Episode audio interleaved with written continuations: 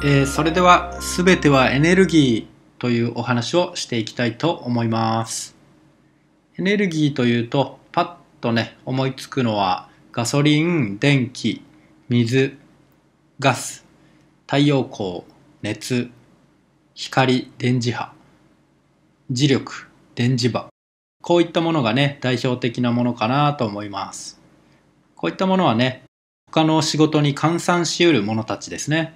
だけど、まあ、固体、液体、気体、それらすべてね、目に見えるもの、見えないもの、すべては分子や原子などエネルギーが振動してできているものになりますね。例えば気体、何もない空間いち立方メートルあたりの持つエネルギー量で、地球の海水をすべて沸騰させうるエネルギーを内在しているんですね。理解を深めるために、まず物質を小さくして見ていくと、原子、原子核、陽子、中性子、素粒子。素粒子っていうのは電子とかね、クォーク、レプトン、フォトンとかね、いろいろあります。この電子より小さい単位、これ以上分割できない単位を素粒子と呼びます。これら素粒子を含む量子というものがあるんですけど、量子というものは粒子と波の性質を持っている、そういうものということになります。ではね、ここからは固体、液体、気体ってね、イメージしやすいので、水について考えることでちょっと理解を深めていきたいと思います。水っていうのは皆さんご存知の エイチツーオー ですよね。O と H、酸素と水素。それぞれ原子核の周りに電子が飛んでいます。この核と電子の間はほぼほぼ空なんですね。空なんですね。きゅうじゅうきゅうてんきゅうきゅうきゅうパーセント 以上が空なんですね。原子核を野球ボールに見立てると、電子はろっキロ先を飛んで回っていて、いちえん玉に見立てるとにひゃくメートル先を飛んで回っているということで、中は本当にスカスカなんですね。しかし、それぞれ原子核の周りを電子が信じられないスピードで飛んでいるので、実在しているように見えるんですね。感じるんですね。水分子になろうが きゅうじゅうきゅうてんきゅうきゅうきゅうきゅうきゅうパーセント 以上は空なんですね。水になっても氷になっても一緒ですね。よく例えられるのがあの自転車の車輪ですね。真ん中の部分が核としたら、タイヤの部分が電子。真ん中の部分とタイヤの間はほぼほぼ空ですけど、回っている時っていうのはね、骨の部分がすごいスピードで回ってるんで、ね、石なんかをその辺に投げたらカーンって弾きますよね。あのような感じでね、実際はもっと超エネルギーでね振動しているので、人にとっては物質がそこにあるという感じになるのですね。ちなみにですが、固体化している際は神の粒子と言われるヒッグス粒子が他の光のスピードで動くね素粒子に質量を与えているっていうことなんですね。そしてまだまだ未発見ですが、グラビトンというね、重力を媒介する伝達粒子もあったり、素粒子はたくさん種類や働きがあるんですね。で、また水についてなんですけど、高校の時の物理の先生が言ってたんですけど、イギリスの海にコップ一杯の水をこぼすと、入れた瞬間には水分子が東京湾に来ているという話をしてたんですね。分子レベルでそのスピード感なわけですね。人の想像なんかはるかに超えるレベルで振動しているわけですね。水という液体レベルでそれなんだから、気体レベルになるとさらに自由な存在ですよね。人についても体は振動するエネルギーであることはわかります。思考もエネルギーで、思考の持つ周波数、心の持つ周波数が波動として体外に放出されているということも、気という言葉からね、理解できると思います。気は素粒子、確かフォトンですね。素粒子レベルで人がエネルギーを放っているわけですね。で、それっていうのは近くにいる人は感じるわけで、感じているってことはエネルギーを受け取っているってことですよね。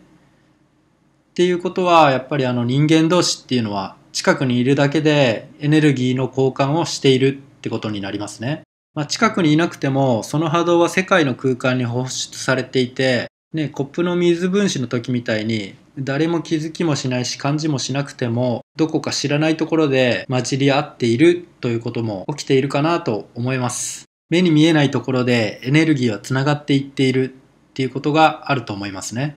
人は小さな宇宙だってよく言いますけど、人と人は小宇宙同士、エネルギーとしてつながっていくんですね。物についても想念が発動されてね、染みついちゃったら何かを感じるということがあると思います。そういった感じでエネルギー、気を感じているわけなんですよね。まあこういう感じでね、今回はね、宇宙に存在するものは目に見えるものも見えないものも全てエネルギーでできていて、それらが振動して素粒子が放たれていて、そういった理解を超えた小さな単位のところではいろいろと交わったりしている、全てつながっているということなのですが、この全てつながっているっていうのがね、分かりにくいという方に、まずは量子の持つ性質を理解してもらえたらと思いますね。量子の持つ性質として、量子重ね合わせ理論、英語でね、スーパーポジションっていうのがあるんですけど、スーパーポジションっていう意味がね、また場所を超えるっていうね、意味があってね、本当にそういう性質があるっていうことなんですね。この重ね合わせ理論っていうのは、一つの箱に一つ電子を入れておきます。その箱に真ん中でね、仕切りを入れて二分割します。この時、電子の存在は ごじゅっパーセント の確率で両方にあるんですね。ここややこしいんですけど、本当に両方に ごじゅっパーセント の可能性で存在しているということなんですね。で、蓋を開けた瞬間に初めてその存在がどちらか一方に確定するということなんですね。観測者がいて初めて確定するんですね。まあね、ちょっとそういうふざけたね、性質を持っているものなので、理解には本当に苦しむんですけど、まあね、わかんない、どうしてもわかんないって方はね、仕方なくでもいいのでね、もうそういうものとしてね、先に進みましょう。でね、詳しく知りたい方はね、シュレディンガーの猫とかググってほしいなと思います。で、話を戻しまして、まあね、まあその辺の話で理解ができなかったら、こう、イメージから入るっていうのでね、まあ一説では宇宙の始まりであるビッグバン。ビッグバンっていうのはある一点から始まったとされていますね。なのでそこから始まった全て、私たちも含む全て。ということで、そういった意味でも全てのエネルギーとして宇宙全体、生きているもの、目に見えているもの、見えていないもの、全てはつながっているとも言えますし、そうなんですよね。だいたい元をたどれば宇宙が意識を持ち、その結果宇宙になり、まあ、星団になったり星雲になったりなんとか系ね、太陽系とかなったわけで、で太陽になって地球になったり、ね、緑、自然になったり、重力になったり、人になったり、動物になったりと、目に見えるもの、見えないもの、全てになったんですよね。全てが何かをいろいろと経験したがった同じ存在からの派生物に過ぎないわけなんですよね。私もあなたもあの人もこの人も全てが同じ存在からの派生物なんですよね。他にも、まあ、例えばイルミナティのね、一番知られたくないことの一つとして、本当は我々は一つであるっていうこともありますし、まあ、全てがつながっているっていう考えとね、対極の考えである私たちは個であるっていう考え方、とても今のエゴ的な生き方をね、後押しした考えで意図的に作られたものですよね。その人の全てが個であるっていう思想を広めて得をする人っていうのは、今のサイコパスなね、既得権益者しかいませんよね。さらにね、言葉から理解を深めようとするなら、ワンネスだったり、ワンラブとかね、分けみたまだったり、